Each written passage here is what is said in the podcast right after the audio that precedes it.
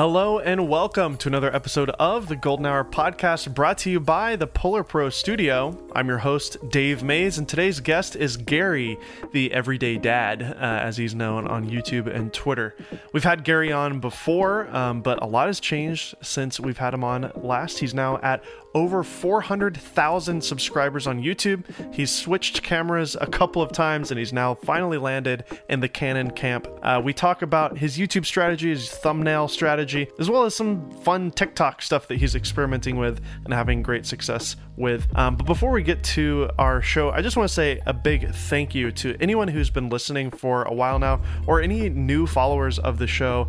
Just thank you, thank you so much. I've been doing the YouTube channel for a, about a year now where I post my video interviews with the guests, and they get views sometimes off and on.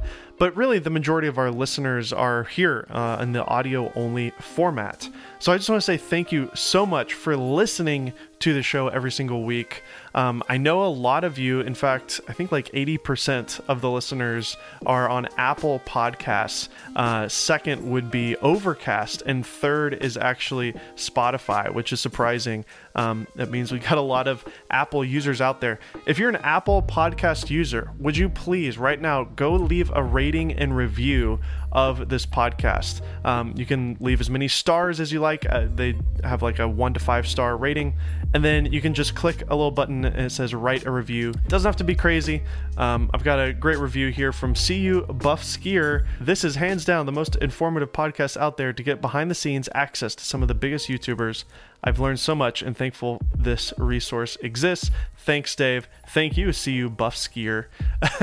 so um, I'm to start reading uh, reviews. You guys can leave little messages for me in the reviews if you'd like. This is just a way that we can have uh, a little bit more discoverability in the Apple Podcast app. If you listen to the audio, please uh, do us a favor go leave a rating and review right now. That'd be the biggest Christmas gift you could ever give to me. All right, without any further ado, let's listen in to my conversation now with Gary, the Everyday Dad, and thank you, everybody who listens to this show. Today we are here with my good friend Gary, the Everyday Dad. After a long technical battle, uh, we have arrived as two tech nerds uh, struggling to figure out Zoom.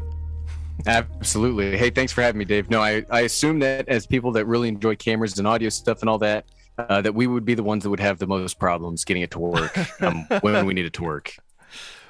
It's always something. It's like this thing doesn't connect to that, or you're maybe, try, you know, we were trying to get you your GarageBand to record while using Zoom at the same time, and the AirPods, and anyways, we always resort to a wire. That always solves the yep. problem. When you when you plug it in with a wire instead of the wireless AirPods, we're ready to go. Well, Gary, a lot has changed since last time we talked. Um, I believe when we talked last, it was like right when COVID hit. I believe. Yeah, I think so. Correctly. Early 2020. Yeah, I think so. Yeah, I think it was kind of like, what's going on? Maybe this will be over in like a week or two. you know? Right, and then two years later. But um, your channel, especially, has changed dramatically over the last year and a half. Um, and then as long as I've known you, uh, it's gone through like two or three facelifts. It seemed. Um, how has the last year for you been, uh, outside of, of course, the um, climate of you know COVID and all that? Like, how's the YouTube life been for you? Oh, YouTube's, I mean, it's been crazy. I mean, whenever you start, or at least when I started YouTube, you know, there was no assumption that anything would ever happen. It was just hey, uh, there's these things I'm interested in. I'm going to make some videos about it. I think I can do it better than some of these other videos I've seen. Um, so there's there's never an expectation of maybe where you're going to end up. So I am continuously shocked uh, at where the, the YouTube channel has gotten um, over the past, you know, since we started. But mm-hmm. you know, we have seen a lot more traction over the last, well, like 18 months or so um, into like things that even in my first year when I hit 10,000 subscribers, that was crazy to me. Like that was a number that I never thought I would hit. And we just crossed like uh, over 400 um, a couple of weeks ago. And it's every day I'm shocked. Uh, Dude, so YouTube, YouTube has been great. Um, a lot of work. Uh, there's, there's been a lot of work to go into it um, to get us to where we're at, but uh, it's been it's been great. I mean, you can't complain about it. It's just it's a hobby where I talk about stuff that I enjoy, and then it pays for itself. So I get to buy more Yeah. stuff to talk about, and it's just it's it's crazy. I just had a, a call with my accountant um, a couple of days ago just to you firm up the year end stuff.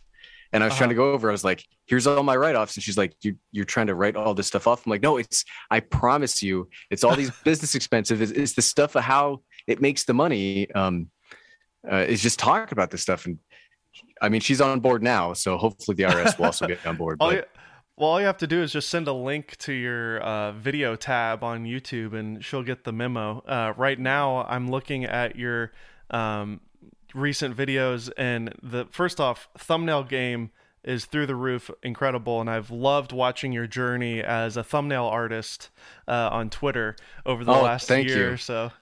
and uh, kudos to you for uh, continuing to up the ante every single time.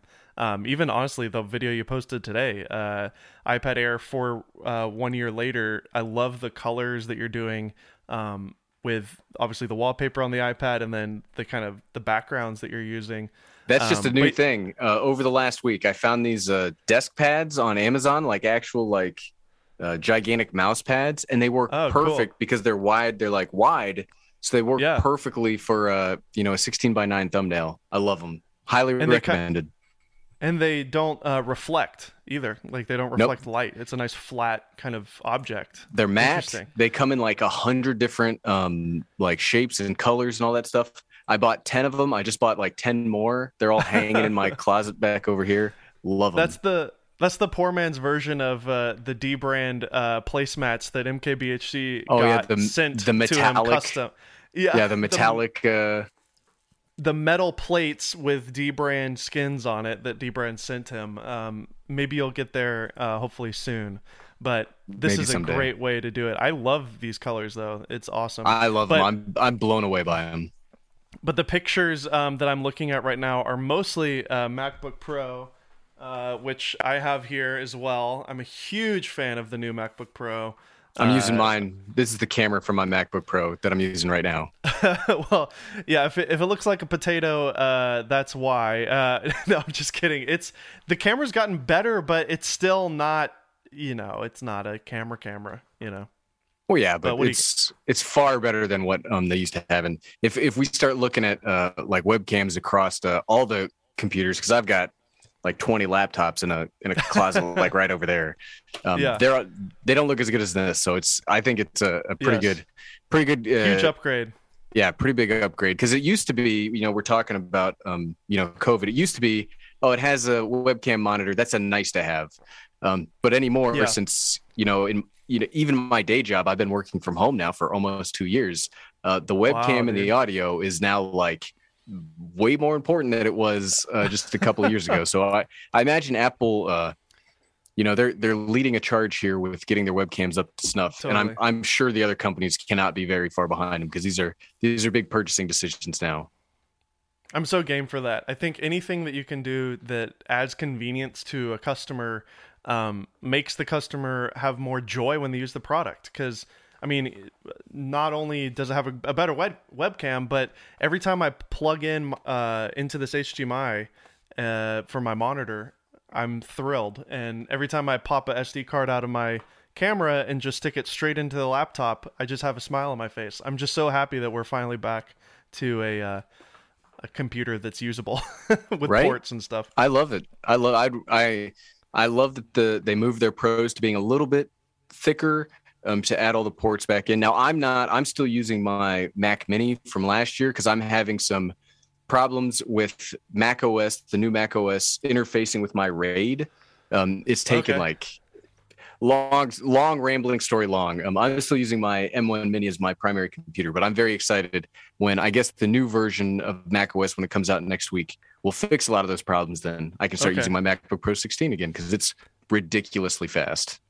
Well, I mean, uh, you know, if you're watching the video, I'm holding this. So, what are you using, Dave? I'm also using uh, M1 uh, Mac Mini uh, here on my table here, and I was thinking I would just make it a dedicated like Golden Hour Polar Pro computer, um, but I don't know. It's it's it's losing value by the day, and you know, I could probably make 2K. It's maxed out, so I could probably sell it for something substantial to go towards this other computer which is a much more reasonable and practical thing. But uh, you know, we are not practical people all the time, are we, Gary? I don't. Yep, I'm not.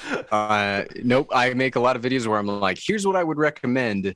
You know, if we were to think about our needs, but don't Yeah. let me. I I think the words I used were don't let don't think of me as you know standing on top of a soapbox lecturing you.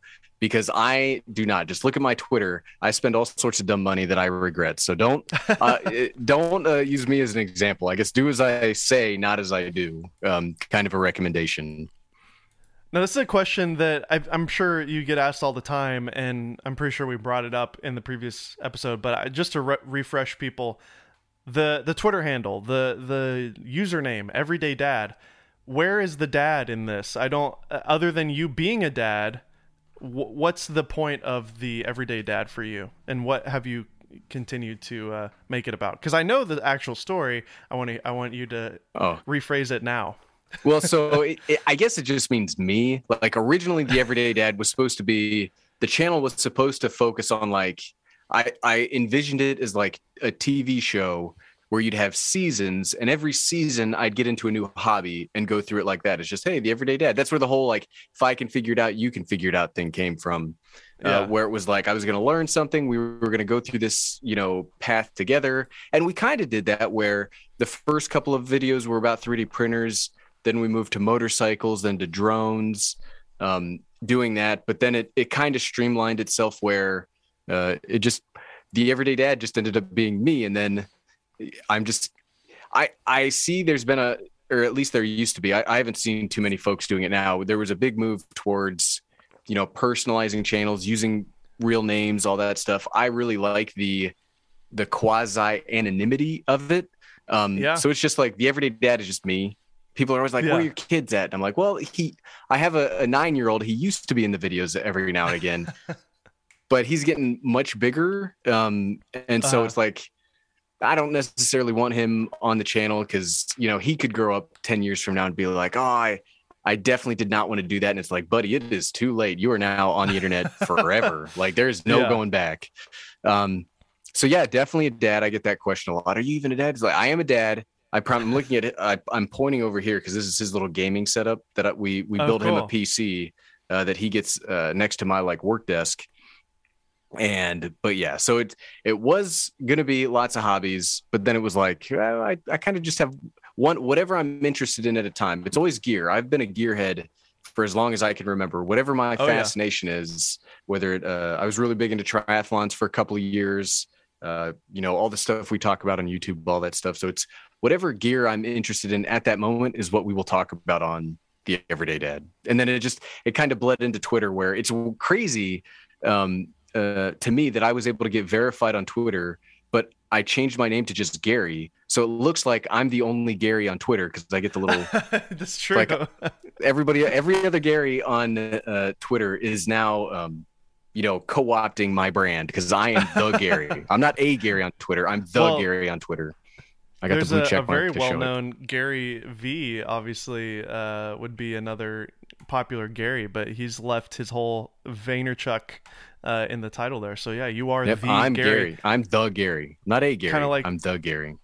Well, I remember like Casey Neistat somehow obtained at Casey, which is like super cool. Um, if you could also get at Gary, I mean that'd be Who is- nuts. But Is there an at Gary? Let me.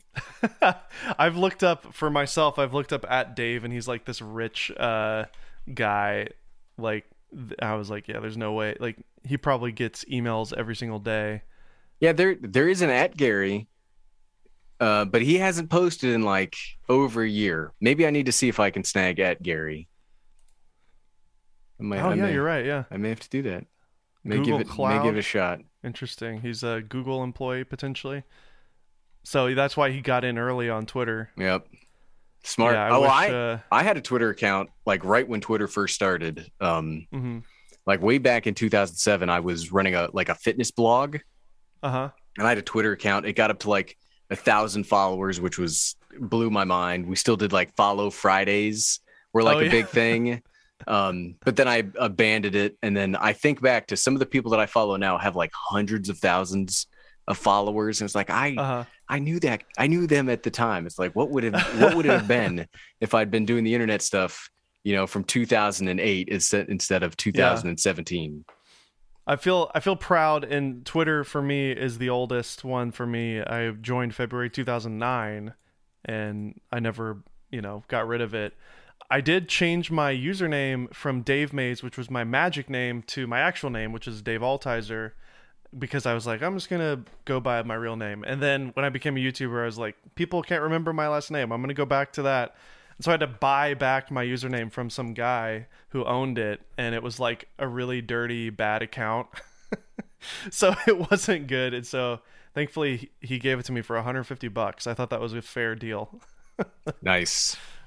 But um, anyways, so obviously over the last year, if you just do a, a quick scroll on your your video feed, it's a lot of Apple stuff. Um, you mentioned that you do basically your philosophy is just doing what you're currently interested in.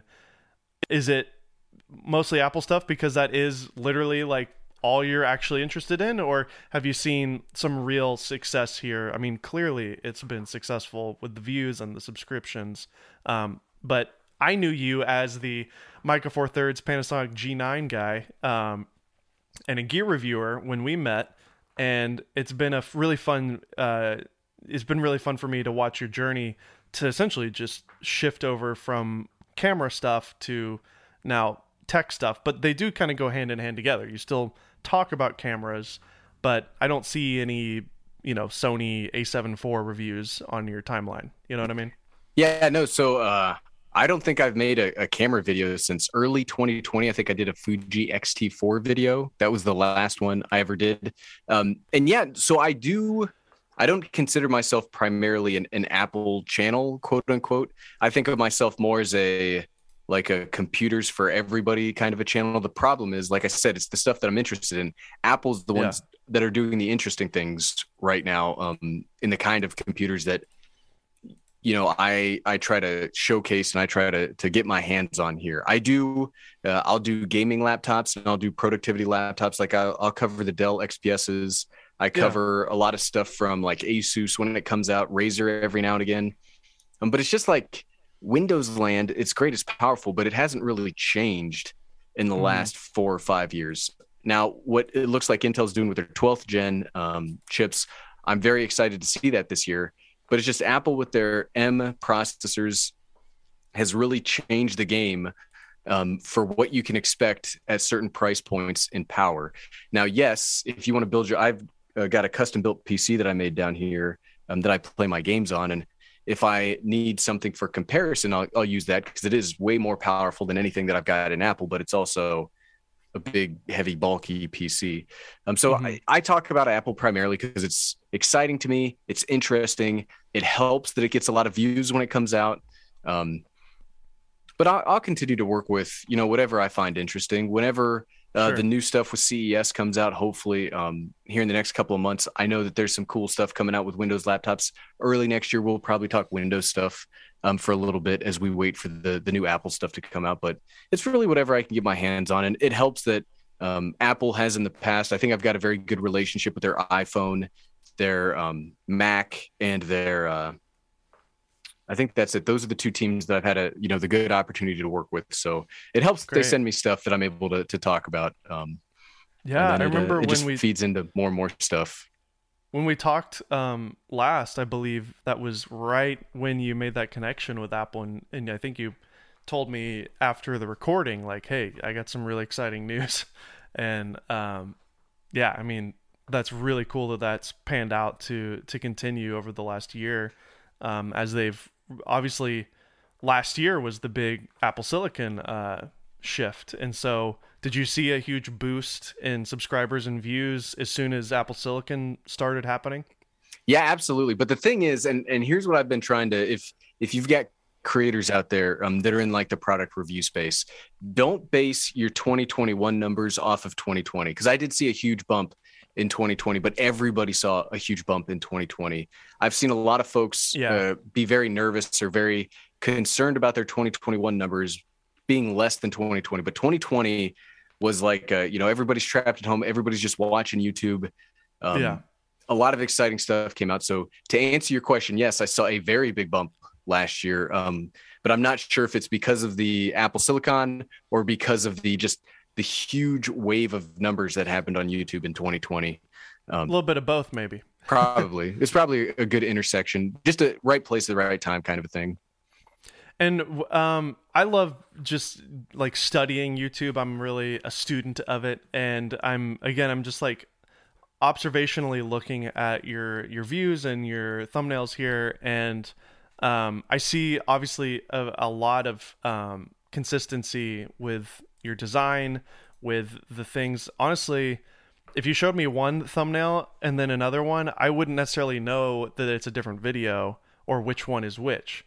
You're not putting massive text on it that's like similar to the title. It's basically like it's kind of just uh like tech porn if I may say so myself with a beautiful um image that entices you and whets your appetite for like amazing tech and then the title itself tells the story. You're not actually necessarily telling the story with the thumbnail. Is there a strategy there? Is this just something that you're currently um, finding that's working for you? Uh, am I overanalyzing all this?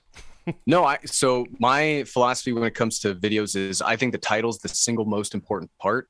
Um, so your title is the single most important part of getting somebody to watch your video.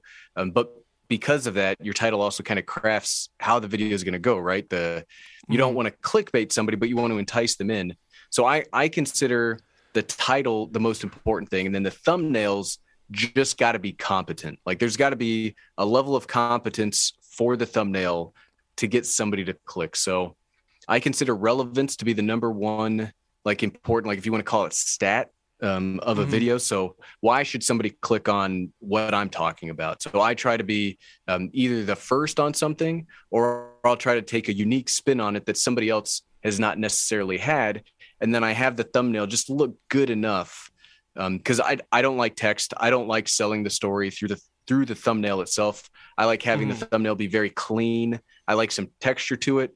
I like poppy colors. I like doing screens a lot because you can really um, get vibrant, saturated, like display backgrounds set up to really uh, make them stand out in a in a crowded field.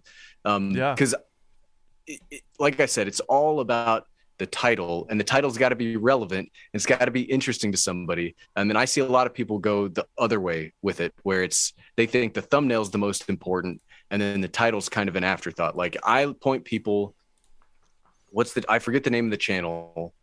Um, I can't think of it off the top of my head, but there's a lot of out there that you'll see that the thumbnails. I mean, yeah, there's some folks out there that make gorgeous thumbnails. Obviously, Mr. Beast is a big, you know, he's a big but proponent of the thumbnails. Niche. But exactly, yeah. exactly. Um, but yeah, absolutely. If you're product based YouTuber, the title is the most important thing, and your thumbnail just has to get out of the way.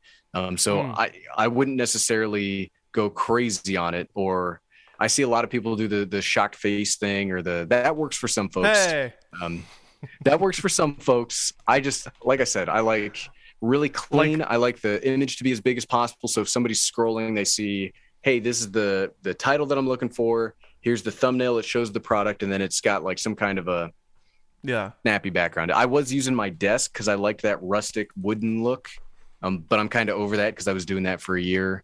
Um, so it's Long story long, yeah. the title. If you can only focus I on one that. thing, focus on the title. Yeah, I mean, if you if you start comparing uh, all sorts of different tech reviewers, even MKBHD, with as recognizable as his face is, there's a lot of thumbnails that he's doing where he's not even in it, and it's it's that same philosophy. But then you look at Linus Tech Tips, and it's shot crazy face for every picture. Um, so I guess it's just almost like what you tailor your audience to expect expect in a way too. Um, but yeah, I mean, I think a lot of the YouTube educators out there obviously say, you know, statistically, if there's a face in the thumbnail, blah blah blah. Um, I found the same thing is true with with with gear stuff as tech. Um, I think people just take it really seriously, and they're it's a lot of let's just be honest, a lot of men like they don't necessarily want to look at a another guy just acting kind of crazy on a thumbnail maybe i don't know and so it's just yeah, kind of like this guy. Yeah. what's what's up with Well, this guy? I- you know, Absolutely. And I, and the thing that I would take a the thing that I would say is you got to remember that YouTube there is a YouTube algorithm, but it's not the it doesn't face the way that I see most creators think it does. The YouTube algorithm does not exist to take my video and give it to somebody. It exists to have a viewer get a video given to them. So Mhm. there is an algorithm, but it's not trained to take my stuff and bring it out. It's to it's like a thousand little algorithm or a billion little algorithms that are designed for around each and every person. So your algorithm when you watch YouTube is different than my algorithm when I watch YouTube.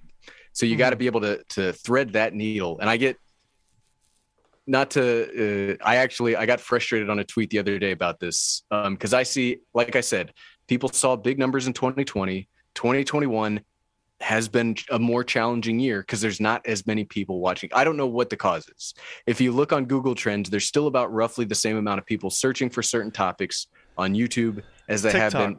They're all Well, on TikTok. Could be TikTok, but um, Maybe not our audience, but yeah. It's not that the product review channels are dying out. It's that there's so much competition um, Mhm. that you've got to really, like I said, you got to be able to hone your craft. Um, and the big thing is, you know, you got to be able to take what you do and iterate off of it. If there's one piece of advice I'd give to somebody, it's it's not figure out, you know, what's the best for a specific audience. It's how to take what you do and do it better each time. Um, because I Mhm. don't necessarily aim at a specific audience when I make a video. I aim at YouTube.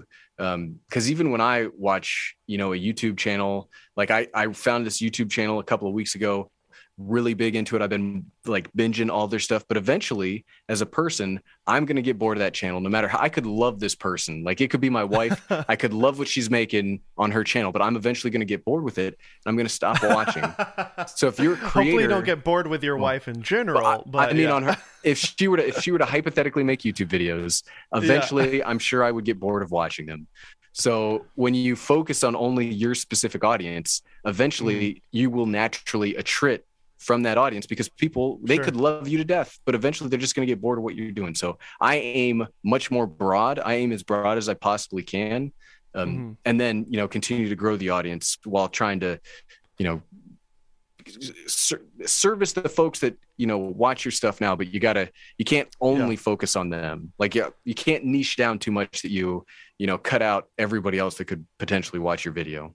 Well, it's clearly working because you're at you just hit like you said you just hit 400,000 subscribers. Um and I can see that like as you say all this, I can totally see that now as I kind of analyze your channel.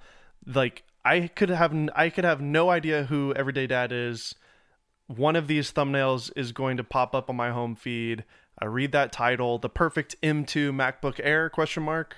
Oh yeah, yeah, I've heard rumors about that. I'm curious about that. Sure, I'll click that. I have no idea who you are. The thumbnail and title don't necessarily tell me that it's your video either. I just watch it and then boom, now I'm introduced to you and then maybe a playlist or something else is uh, recommended to me. But once I hook into to your video, from now on, YouTube will eventually like suggest more videos. Like, hey, you like this one? You might like this one, and then it just automatically turns into uh, a ghost subscriber until I become a real subscriber. You know. But uh, anyways, yeah, ghost subscriptions is a big thing. It's like people who actually almost watch every video you make but have never subscribed. It's just the home feed, the home page, like suggesting your videos every time, and they always click on it. That's me. Um, I, I don't subscribe to very many channels, but I watch a lot of YouTube. yeah, exactly. It's getting overwhelming how good the um the algorithm is at serving videos as a consumer myself. Uh yesterday I was working and I uh just made a coffee and I just kind of took a little coffee break. I was like, oh, I'll just go on YouTube for a minute. I saw like five things I wanted to watch and I was like I clicked on this and I made sure to save a watch later and another watch later and then I opened another one up in another tab and I was like all five of these videos are so interesting to me and it, it's it's just nuts and it's like all over the map too like the Elon Musk interview from yesterday. I don't know if you saw that with Wall Street Journal. I really wanted to watch that. That was hilarious. Um you know the, guy from Instagram did a the guy who created Instagram did a podcast. I wanted to watch that. It's just and it's like two hour long things. It's like I don't have time for this but I want to listen to it. Uh it's nuts. It's a good problem to have Yeah, the same. I mean, the same thing happened to me. I, I don't do watch laters. I just have different tabs open on my Safari browser. And, I, and yesterday I had like five open because I was like, no, I want to see that. So I click it, I open it, I pause it in a different tab, and eventually yeah. I'll get to. But yeah, you're right. It's um, there's a lot of stuff. Where I'm like, no, I got to watch that, and then I and you want to save then... it. You want to save it because if you refresh, uh, it's gone. It could, it be, could gone be, gone forever. Yeah, could, could be, gone, gone forever. forever. um, that's amazing. Um, so I, I do want to talk about your recent purchase, the Canon R3. How has that oh, been? Yeah. And I tell me about room. That's okay. So um, a lot of obviously a lot of our listeners here are photographers and filmmakers. Um, so I am very curious to hear your thoughts on the R3. In fact, I believe you're the first person I've talked to that has one. So tell me about your experience with it and your your thoughts, where you came from too. I don't I, I don't remember if you were on the S5 I think. Yeah. So I'm normally, or I've been a, uh, primarily a Lumix user my entire time on YouTube. Um, I started in 2017 with a well, so I started in 2017 with like an iPhone. Then I used my wife's Nikon D5100, some ancient DSLR that didn't have autofocus. I didn't know how to use it. Eventually, got a eventually got a Lumix G7. Moved from the G7 to the G9, which I broke uh, with a butter knife. Uh, went from the G9 to a GH5 in there, I use some Sony cameras too. Um, you know, I'm famously an indecisive camera purchaser. Uh, nobody sets out to be the crazy camera guy on you know YouTube or Twitter, but sometimes you just end up being that way. And then the last couple of years, I've been primarily Lumix, either the GH5 or the S5s. Um, but very recently, like in the last couple of weeks, I decided, you know, L mount's not doing it for me. Um, I felt I felt like, and I love that he. The thing that's frustrating with me about Lumix, and yes, I'll, I'll you know, I know you asked me about Canon. Um, the thing that's frustrating is they no, got fantastic bodies. I love the Lumix S5. I love the S1H. The colors are beautiful. They're great to use, but there's yeah. no there's no ecosystem. So yeah. like, if I look at the E mount, I can buy a lens on the E mount. I can use it on a photography camera, a, a legit cinema camera. I can use it on so many places. But if I buy an L mount lens you know, like I got my L mount shelf right here. Uh-huh. I can uh-huh. only I can't use it on anything. I can only use it on the S5 or the S1H. So I just yeah. in the last couple of weeks I decided that's it. I'm going Canon.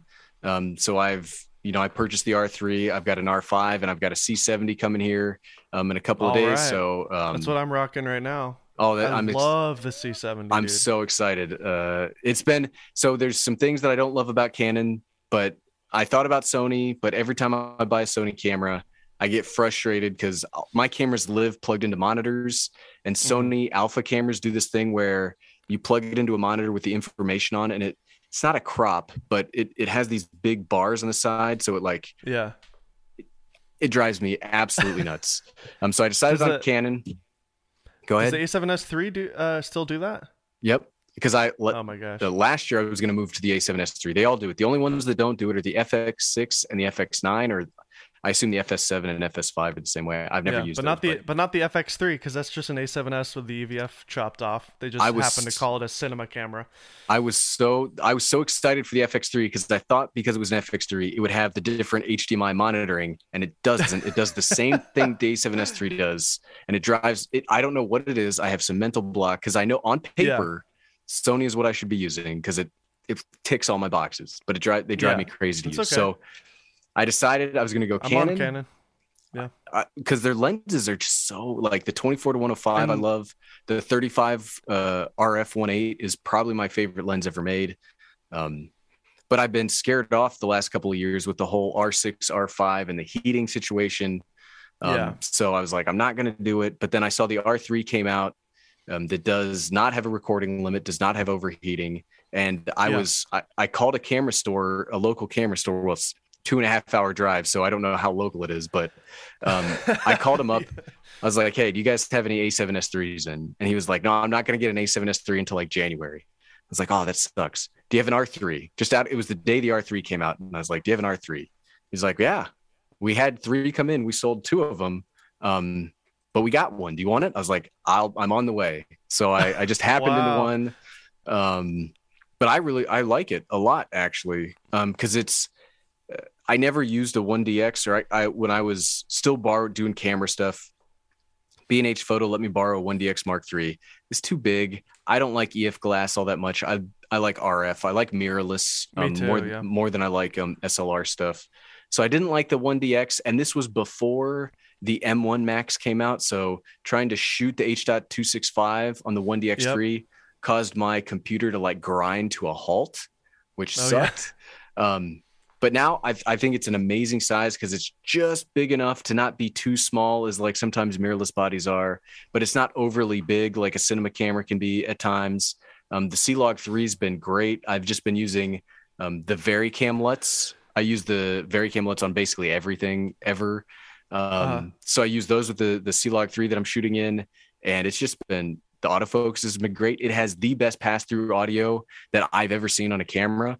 Um, all I do is, and I've used pass-through audio for years now, but sometimes you gotta like finagle it, or like when I was using it with Fuji cameras, when I was using the X-T4 for a couple of weeks, I couldn't do pass-through. I just have to record audio and then the video separately because I like using XLR microphones.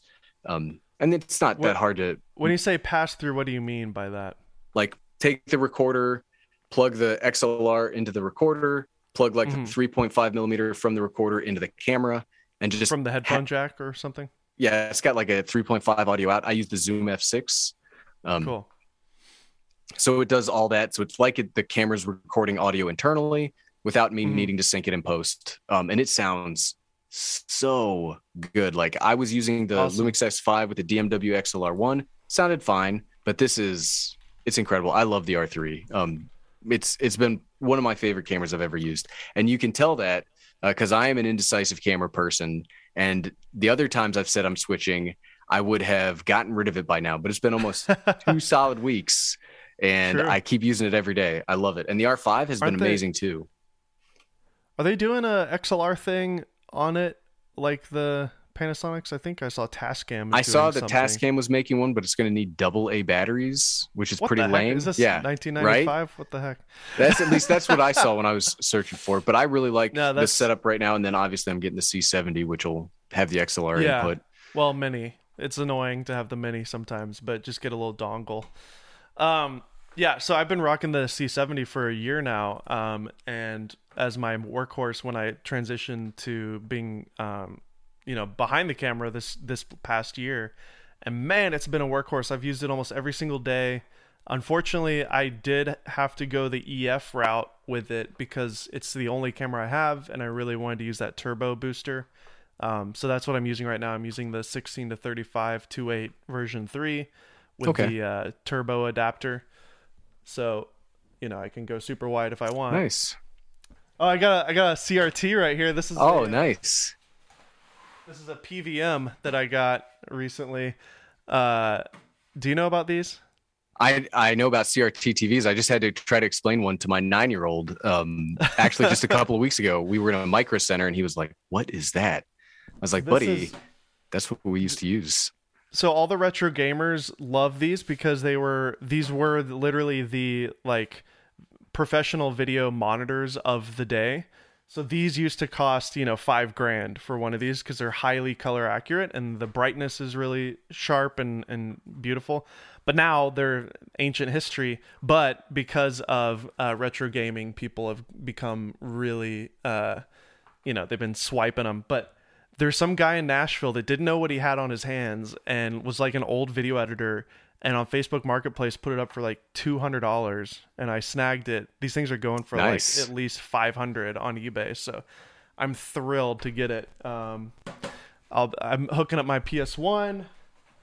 You have a PS1. I'm here. jealous of. Oh, I'm so jealous of that. Yeah, I keep a Yeah, crap. PS3 around um, just because it has back, backwards compatibility with PS1 games. oh, you got the thick the thick one with the Spider-Man font on it. Yep. I keep it around solely so I because I've got like five or six PS1 games that I'm big. I always play. That's great. Yeah, ever since um, this last year, I've just gotten into gaming. Like, got a Nintendo Switch, uh, OLED, which I've really loved. And uh, I'm actually funny story. So that's what we're getting my son for Christmas, and it's it's Oh, still in its box. it. This is the box that Nintendo shipped it in. So look at us. We're just like pulling boxes out Yeah, of thin air uh, behind camera. I'm using I'm using the Switch OLED that I was able to find. Uh, I didn't pay a scalper. I actually uh, I followed the guy on Twitter that does all the the alerts. I got it directly The from Nintendo. Wario 64 or whatever. No, uh, Matt something. I, I can't remember his name, good. but um, Is it white using- or red and red and blue? I think it's the regular black one, uh, or the red and the blue one. It's Yeah, not the white blue. one. But yeah, it's, the red I'm blue using the is box. usually more um pop. It's easier to snag that one, but I was 'Cause it I was trying to get the white one, but who cares? You know, it, people get so obsessed about colors, but It's my mic stand right now. it's legit. But speaking of colors, I went silver with mine. Did you get space gray or silver? no, I went space gray. Um, Okay. Where's my? I'm a fan of the silver. I like it. My I like the 14's on fact other side. I like the fact that my MagSafe and my computer match. Oh, nice. I don't use. I just have like a. I have the OWC, the Thunder Bay Flex Eight, which is like their big, okay, yeah. like a raid combined with a dongle. So I just so you're not have using the. I, MagSafe. nope, I just use the Thunderbolt Four, and then Yeah, it yeah, does everything. So uh, again, I sorry we- we're totally derailing here on the R3. I really Oh, am yeah. curious. Um, how's been how's the autofocus been? How's the you know just the overall use of it? And obviously, a lot of people are gonna say, Gary, this camera is like a photography camera. It's like you know, there's a lot of features you're not using. But explain to me why. I I mean, I would choose that as well. Honestly, um, kind of explain why you would choose essentially a, a photography flagship as a video camera over the R5. Well, I have both, um, but I chose it to be the primary camera just because the it has no record limit. Record limits drive me crazy. Like they drive me absolutely up the wall. Um, the thing that I don't, the reason, one of my main reasons from switching is the S5 has a record limit when you're recording 4K 10 bit, um, and it's like I'm not, I'm done with that. So it is, I'm absolutely not using um, like 80% of what the camera can do because I'm using it as a a studio video camera and not as a sports photography camera but it's i like i like cameras i'm kind of a, a i like gadgets Yeah, uh and uh I think i i when you get that to go for C7, when you get that C70, you're gonna be spoiled. I think you might you might switch over to that. It's so great to have the built-in NDs and just you know having a real video camera is awesome. i'm excited for it. the the problem's going to be i like 35 millimeters for my youtube like main Yeah. shot and i love the 35 1.8 rf that can like i said it's my favorite lens canon's ever ever come up with. And it's going to be hard because i don't want 50 i don't want the the crop from the the c70 so i did get the uh the 24 millimeter canon 2.8 that little pancake. That'll Uh-huh, probably be yeah, my was gonna look that c70 lens um but it Yeah, breaks that's my your heart. 35. Yeah, is it 24? yep the, the 2.8 Oh, the STM one. It's like that pancake? big Yep. Do you have an adapter? I do. From Okay, when I yeah. bought the the original Canon EOS R like eight separate times over the course of uh, six months. Um, did I sell you one of mine or I don't remember. No, I don't think so. I sold I sold mine on Twitter to somebody, but I don't think it was you. But you might have messaged me about it. I yeah. I, I, it's like I said, you don't set out to be the cra- the crazy camera person, but uh, sometimes you turn into them. So, uh, one other thing that has changed for me over the last year is I have converted to the 30p club, Gary. Welcome. Along with it's you. nice. We we welcome you. so um, the reason for it is the content that I've been doing has been courses and just like it's just stuff that kind of uh, the demographic is 90% women and they're like middle-aged women buying this product. And I was shooting a lot outside and moving around a lot handheld footage and 24p just looked way too choppy. It was just way overkill. And I experimented with 60 and it just looked a little too much too I don't like sixty. jello-y. It looks it just looks wrong for some reason but when i went to 30 everything just felt so right. I lost that choppiness of when i was when i was going handheld nothing felt choppy. And then i just my eyes just adjusted to it. And now anytime i see something shot at 24 i'm like why? This is this looks so choppy. No, hey. Uh, so I originally shot in third because if you're on YouTube, here's the secret: nobody cares. Literally, nobody cares. The only people that care about the frame rate you shoot in are uh, like filmmaking snobs. And guess what? They're Yeah. a very big minority of people that watch YouTube. so I originally shot in 30 frames per second just because nobody cared, and I liked being a successful, you know, camera channel that shot in 30 frames per second just because It was because. a fun meme. Yeah. exactly. Uh, but now it's I just do it because I do it. Another reason I won't switch to Sony is this new Sony bodies. They don't do H.265 in 30 frames per second. They'll do Oh, 24 and they'll do 60, but they won't do it in 30. So I do everything in H.265 now because the files are half the Mhm. size and they And play they're so perfectly fine on yeah they on play silicon. perfectly fine on all the uh, Apple computers. So it of course I will spend half the money on storage um, to use that. So I've that's one of the things I've been loving about the Canon cameras is that Yeah. uh, the HEVC files have been very nice to work with. yeah, you'll find the C70. That's that's what I use. It's a 10-bit 422 HEVC, which is awesome. It's like it, it and people are like, "Oh, shoot long gop. That's the best one." I'm like, "Why?" It, because it's four times bigger? Like Yeah, it's like I don't want to carry around 512 SD cards. I like like a whole YouTube video of mine used to be like a hundred gigabytes for Mhm. all of the you know the main shot, all the B-roll, and now it's, it's like 20. Like it's it's a substantial reduction. it's one thing if you're delivering to produce something on television or like in film production, but YouTube itself is always going to compress it to an uh, uh, an impact like file. So like why it's so dumb. It's like you're never going to see the difference because it's always compressed on the internet. I'm all So- about uh, like workflow and workflow friction reduction. Uh, Mhm. So yeah, absolutely, 100%. I will take a reduction in storage sizes because I keep everything, and so having it be as small as possible is a big help. So what are you going to do with your Panasonic cameras? Have you sold them or are you, are you keeping them around? I sold a couple, um, but I'm going to keep one S5, and then I'm going to keep my my old trusty here, my GH5. Um, this guy. Number 5, right? this was i think this originally was number six but i purchased this one in 20 i purchased this one in 2018 and i basically built my youtube channel with this camera and it Yeah. i love i'll always keep it just because you know sentimental reasons but i'll keep this i'll keep one of the s5s just because i still think lumix um, are some of the best cameras for usability um, and i don't really use autofocus all that much so um, i use them i use them a lot. I still have this boy, the Olympus Absolutely. EM1 as the Mark III. Um, this is with the Polar Pro cap on there. oh nice And the, yeah, these are really cool little. Do you have these defenders? i don't i just have the regular i, could didn't even have a some. lens on this But uh, yeah, I mean, I loved the Olympus when I was using it. Um, I'm probably gonna start using it again, just because the autofocus actually works. But what what was it about the Olympus that you didn't like? I feel like I've never you and I, I used talked about it.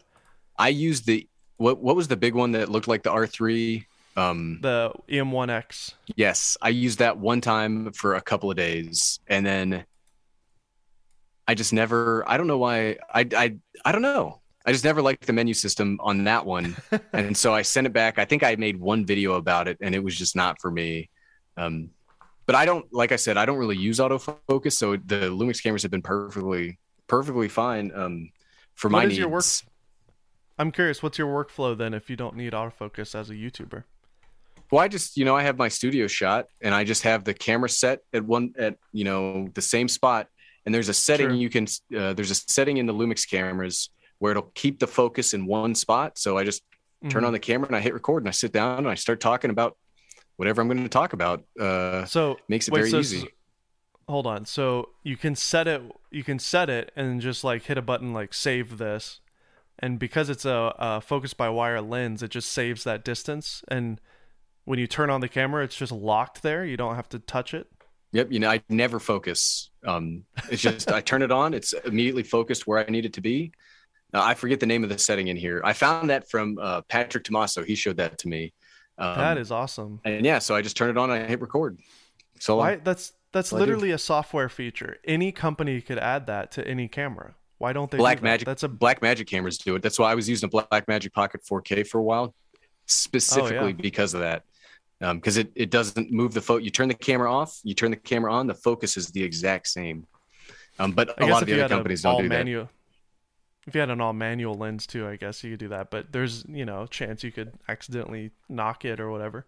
And then there are times where you you do need to change it while you're sitting over there, and you use an iPad or something, right, to use the little thing? I know you used Nope. to. You used to I used to, but but like I said, it's I'm I'm all about workflow smoothing out and reducing friction, and that used to take me a couple of minutes um to pair it and then pair it to my iPad and then that. Yeah. So no, I keep it one shot. Um, even with the S5, I you know I don't shoot in like f 1.8 on a full frame. I'm like f4. Sure.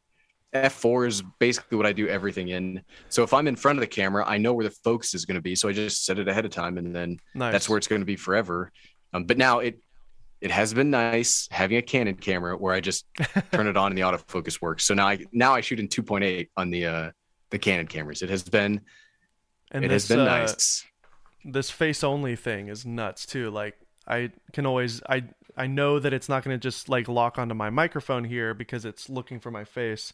And that's why every time I hold something up it well, I mean, unless I cover my face, you know, if I hold this up over here, it's not going to focus on it cuz it's staying on my face or whatever, which is really nice on the C70. Um Yeah, I'm very excited. It should get here tomorrow. I'm I'm pretty I'm Ooh. pretty excited about it. awesome.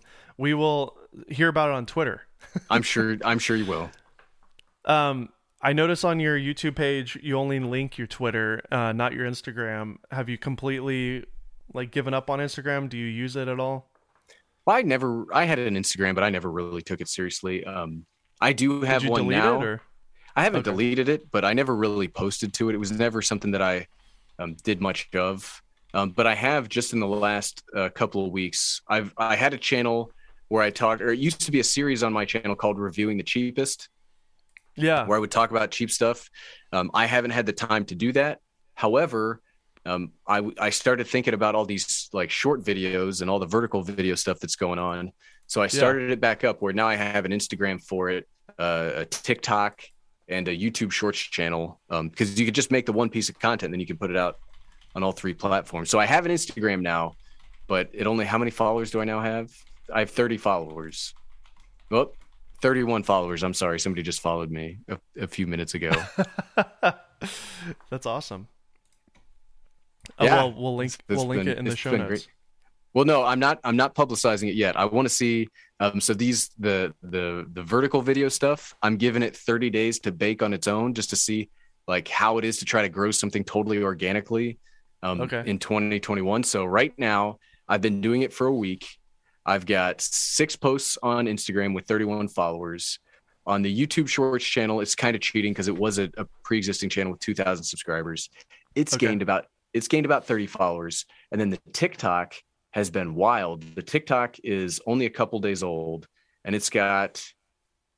It decided to not work right there, and it's got 6,200 followers and Dude. 40,000 likes. That happened in six days. So I have a TikTok channel that I'm starting in January. I'm really excited about. Uh, it's a gaming, it's a retro gaming thing and a gaming thing. Um, there's way too many users and not enough creators. Still, like the the balance is off. So if you're a creator and you're not on TikTok, try something like try something that you know will work. It, it obviously short form stuff uh, is is the you, you know doing a 20 minute review isn't going to work there. Uh, it's a different type of content, different ki- kind of storytelling. But if you can figure it out and you think you can you can make it work, um, get on there. I mean, there's so many people it's been like, a lot of fun. up on TikTok, and it's like fun. I said, Yeah, I've really only fun. done it for seven days now, and I got one video that has t- over 200,000 views, and that's where all these awesome. followers are coming from. Like, what yesterday I woke up to 40 followers, and I went to bed with like 5,000 because just that one video. Um, but it's I'm I'm still not, you know, I'm trying to figure out the the monetization strategy and and all that stuff because obviously YouTube has a when you make the regular YouTube videos, not the Yeah. shorts, there's a you know AdSense, all that stuff. Um, so I'm working on figuring out um, the monetization strategy um, on TikTok, theory- but it's been it's been incredible. there are people making a killing on TikTok, but they're people with yeah like millions of followers and uh, sponsors are are paying for ads, you know, on the channel. Uh, I don't know. i so the whole reason I started this, I'm sorry to interrupt you, but I got I, No, I no, got excited. Uh, so I read a, a was it a Verge article or a it might be up on this computer. So there's a a, a- a TikToker that does Excel stuff, and she calls herself Miss Excel. I read this on the Verge, um, where she's been doing it um, for about a year now, and she makes like uh, she just had her first six figure day um, a couple of weeks ago, and she sells an Excel course. Um, Excel like girl TikTok. Miss Excel. Okay. Where did Zoom go? And it, it's There's Zoom. literally just about Microsoft Excel. That's all it is. Um, So I think if you have a product you can sell, uh, because the the volume of views you can get on TikTok, it, it could be very big thing. So wait, okay, so you're saying she made money selling the course? Yeah, that's all she does. is She sells. Yeah, yeah. She makes. She makes. I've only, like I said, it's, it's been a week that I've been dabbling in TikTok, Brilliant. but Brilliant, um, brilliant. her brilliant. story. So I think I agree with you. I think there's so there's a lot of views out there to be had because it's a very popular platform, um, and because the way it works, you know, it's all short form and people, you know, just keep scrolling through it. Um, it's been I know it's addictive. Yeah, it's dangerous for kids. I feel like because it is so addictive. Uh, but But I love, you I got to tell you, I love making the short form content. When I make a YouTube video, sometimes I feel like, okay, I got to make this script. It's got to be, you know, 2,200 words because that's about how long it takes me to read 11 minutes worth of content. But Mhm. sometimes it feels like you're stretching it. Whereas you got a minute or 30 seconds and you got to like cut that content to the bone. And it's a lot of fun because you, you know, there's only so much you can do in a minute. Um, and I, I've, it's been it's been a week, but uh, it's been a it's been a blast so far. oh yeah, I mean for me the those music video parodies, um, didn't do as well on YouTube, but then I put them on TikTok and they blew up on TikTok, and it would because that was really the right uh, format for it, you know, and um, so anyways, but yeah, I mean your your your monetization strategy has to be a little bit different, so, and that just comes with experience. So yeah, we'll be following. I mean, we won't be following because you don't want us to know. We want it to be organic, but I will be curious to follow it whenever you decide to announce what it's called. Yeah, I'm like I said, I'm very excited. I think the I'm I expected TikTok to do you know numbers because everybody I see that goes on TikTok gets numbers, but I'm surprised at you know I have videos on YouTube that get this many views, um, but Yeah. they don't. It doesn't translate to that many followers.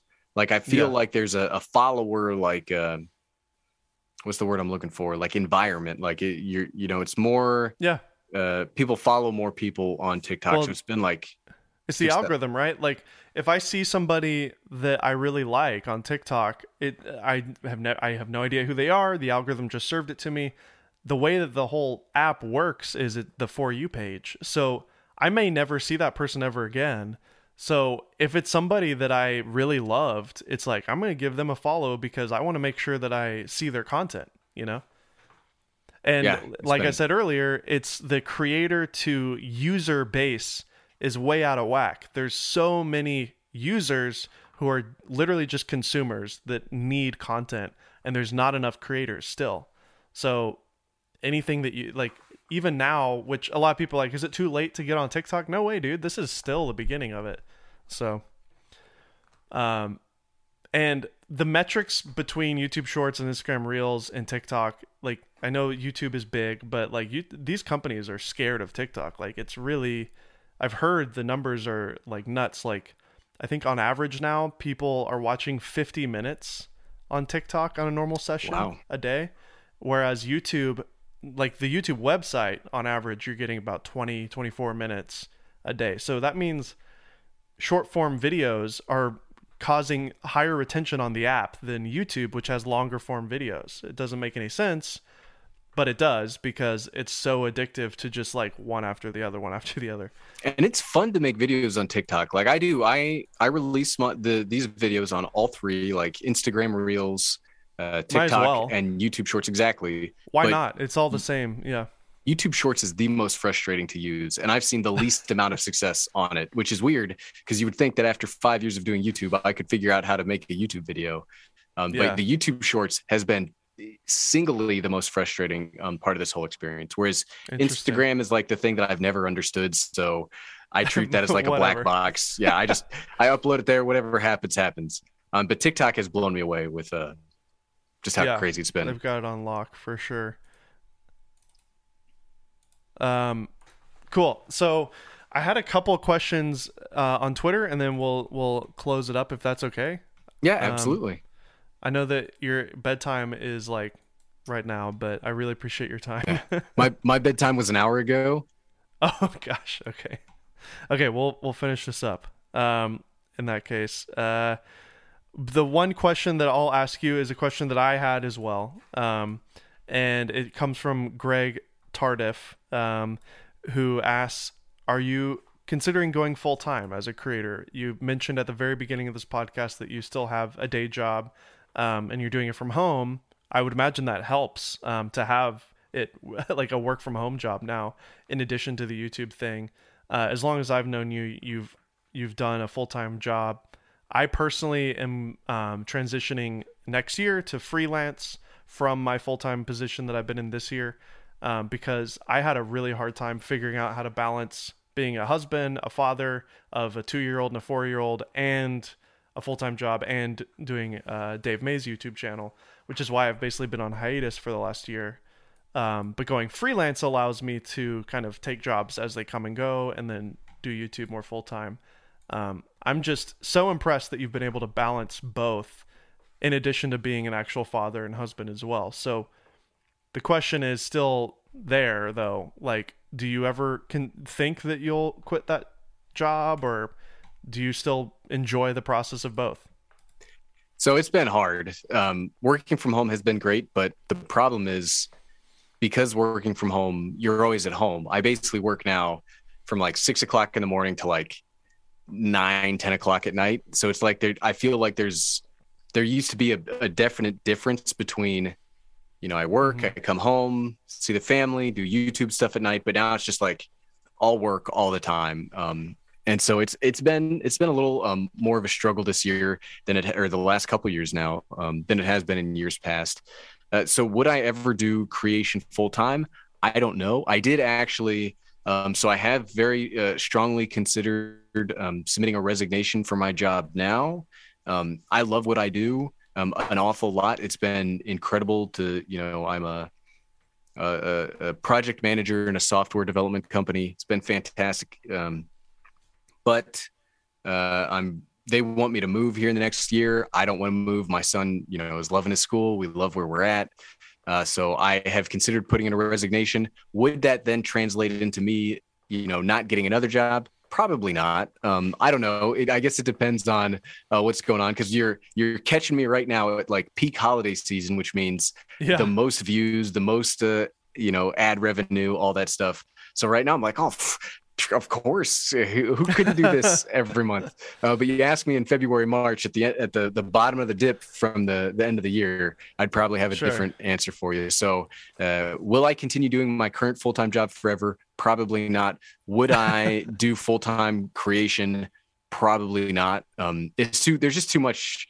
the peaks and the valleys. I like keeping it as a hobby. That means there's less stress. There's less like oh goodness, this video's got to you know do well, or you know the you know yeah could have problems with mortgage or something like that. So I like having fun with it. It you know becomes an extra income where I get to buy whatever toy I want, and then most of the times I can write it off because it's part of a video.